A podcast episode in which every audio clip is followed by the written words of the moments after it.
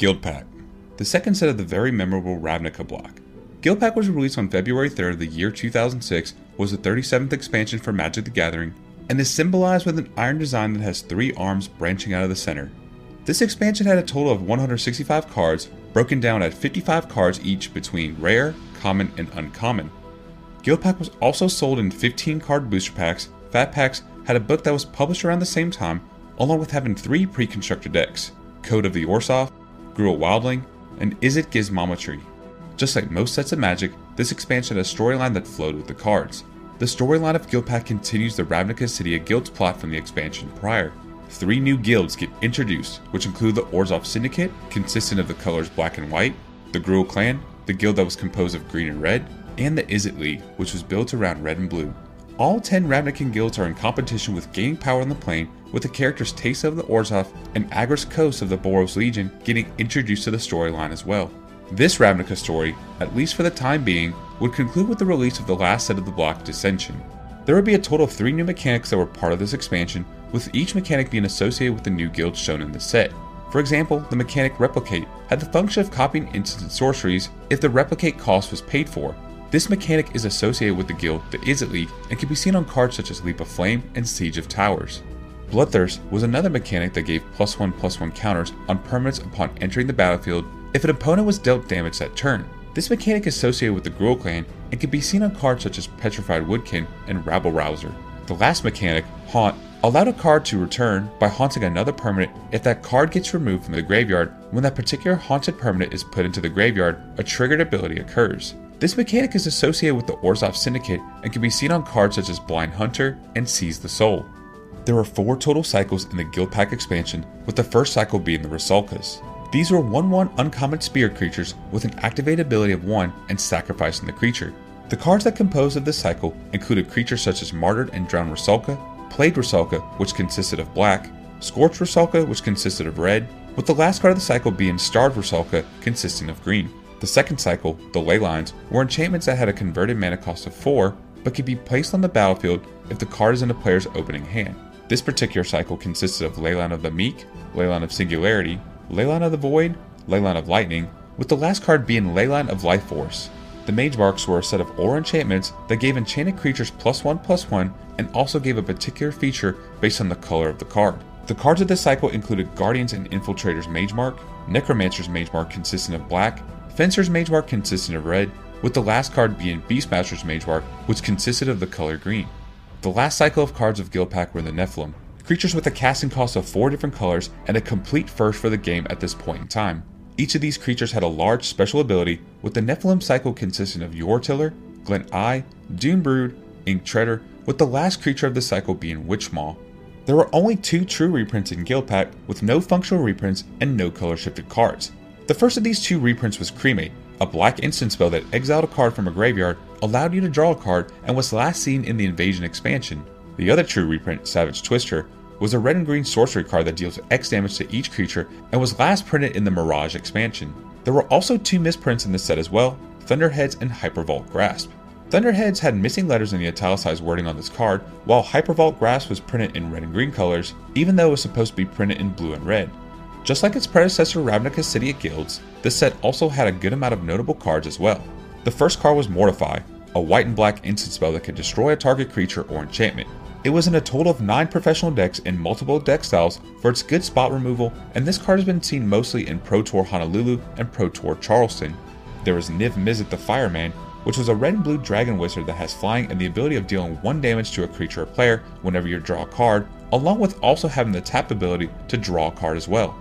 While it has seen very little inclusion in professional decks, this is seen in Commander as a versatile form of damage, along with being a form of card draw. Another creature, Burning Tree Shaman, was a Gruul Centaur that has 3 power and 4 toughness with the ability of dealing 1 damage to a player when a player activates a non mana ability. This was seen in 7 total professional decks that included Gruul, Zoo, midrange, and was good at chipping away players with its ability. Other notable cards included Izzet Boilerworks, a land card that comes into play tap and must have a land returned to the hand. This land, after all the prerequisites, can produce one red and one blue mana when it becomes tapped. This card has been seen in Jeskai and other red-blue decks, with its most recent inclusion being part of the Izzet Delver deck for the Pauper format in Rags to Riches 17, where it was part of a semi-final deck for that event. Orzhov Basilica was another land card similar to Izzet Boilerworks, with the exception of producing one white and one black mana. This has been seen in Mardu and ABS decks, along with being included in deck styles such as aggro and midrange, with its best inclusion being part of the Orzhov aggro deck in Team Pro Tour Charleston, where it placed second overall. Speaking of black white, there was also Castigate, a white black sorcery card that makes a target opponent reveal their hand and remove one non land card from the game. This card was a form of hand destruction and was seen in most of the same decks as Orzhov Basilica.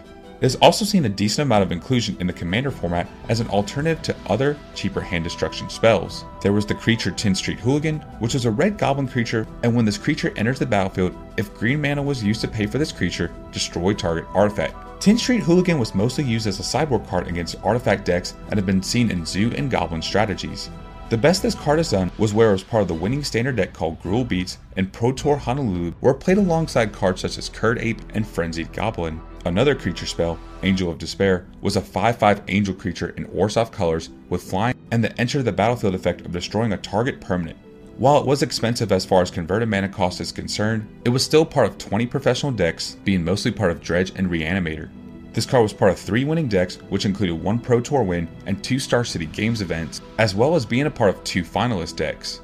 Angel of Despair is also seen in a few commander decks as a way to get a big creature out and destroy a significant permanent that an opponent has. Continuing on with other cards, Giga Gigadrowse was a blue instant spell with Replicate and the ability to tap target permanent. With these two effects, this card can hit multiple targets very cheaply to bypass blockers, get the storm counter up, or make an opponent's other permanents utterly useless for a turn. This card can be seen in Scapeshift, Blue Red, and Storm decks, with one of its best inclusions being part of the Dragonstorm deck, where it got first place in Worlds 2006. Expanding upon the Shocklands from the last expansion, there were the Guildpact Shocklands that included Steam Vents, Stomping Ground, and Godless Shrine. These were the dual lands that came into play tapped or could be untapped for 2 life and could be searched with the fetch lands. Just like with the previous Shocklands, they are used for its two color purposes and in some cases as an alternative for the Alpha and Beta dual lands. Stomping Grounds would end up being the best performing Shockland overall, as it was part of many Gruul and numerous triple colored decks in Magic's history. Orzhov Pontiff was a black white human cleric with the haunt mechanic that if certain requirements are met, creatures you control get plus 1 plus 1, or creatures you don't control get minus 1 minus 1 until end of turn. This has seen over 50 inclusions in professional decks over a multitude of formats, but was seen the most in Birthing Pod strategies. Its most recent inclusion was part of the winning deck of GP Madrid back in 2017, where it was part of the Collected Company deck. Other deck inclusions this card has been a part of have been Creature Toolbox, Abzan, along with different types of Chord of Calling strategies. There was Shattering Spree, a red sorcery card with the replicate ability, and the effect of destroying target artifact. This card was a cheap way to destroy powerful artifacts or artifact creatures and can also be used with the storm mechanic, similar to how Gigadrowse operates. Decks that this card has been a part of have been Belcher, Ad Nauseam, Storm, and Mono Red strategies. One of the most recent and best results that this card has been a part of was the Boros Burn deck that won GP Birmingham in 2017 for the modern format. You also had Repeal, which was a blue instant spell that had the ability to return a non land permanent with a CMC cost of X to the owner's hand and lets you draw a card. Repeal has been seen in over 60 top 8 professional decks and has been included in deck styles such as Tron, Scapeshift, and other blue control decks. This card has been seen in many winning decks, with one particular deck style being called Previous Level Blue, which won Grand Prix Vancouver back in 2008 in the extended format. Another non-creature spell, Electrolyze, was a red and blue instant spell that deals 2 damage divided as you choose, along with drawing a card. This card is cheap and can do damage in a number of ways, and also serves as a short form of card draw. This card has been a part of Jeskai Control, Scapeshift, Midrange, along with being part of the vast number of twin decks. The most recent deck when this card was a part of was the Grixis Delver deck in GP Guangzhou back in 2016 for the modern format, and played alongside cards such as Counterspell, Serum Visions, and Snapcaster Mage. The last notable card, Leyline of the Void, was a black enchantment that can be placed on the battlefield if it's in your opening hand, and when an opponent puts a card in the graveyard, it becomes exiled instead.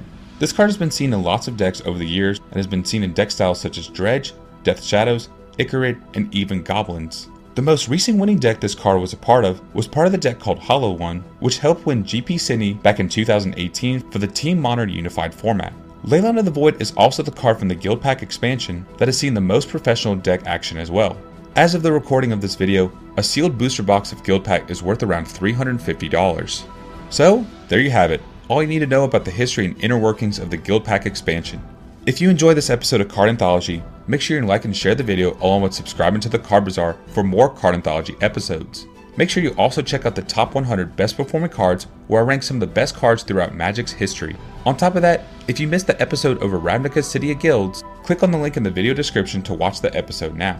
The next episode of Card Anthology will be over the last expansion of the block known as Dissension, so be on the lookout for that episode in the future. That is all I have today, everyone. Coach over here signing out, and I will see you all next time.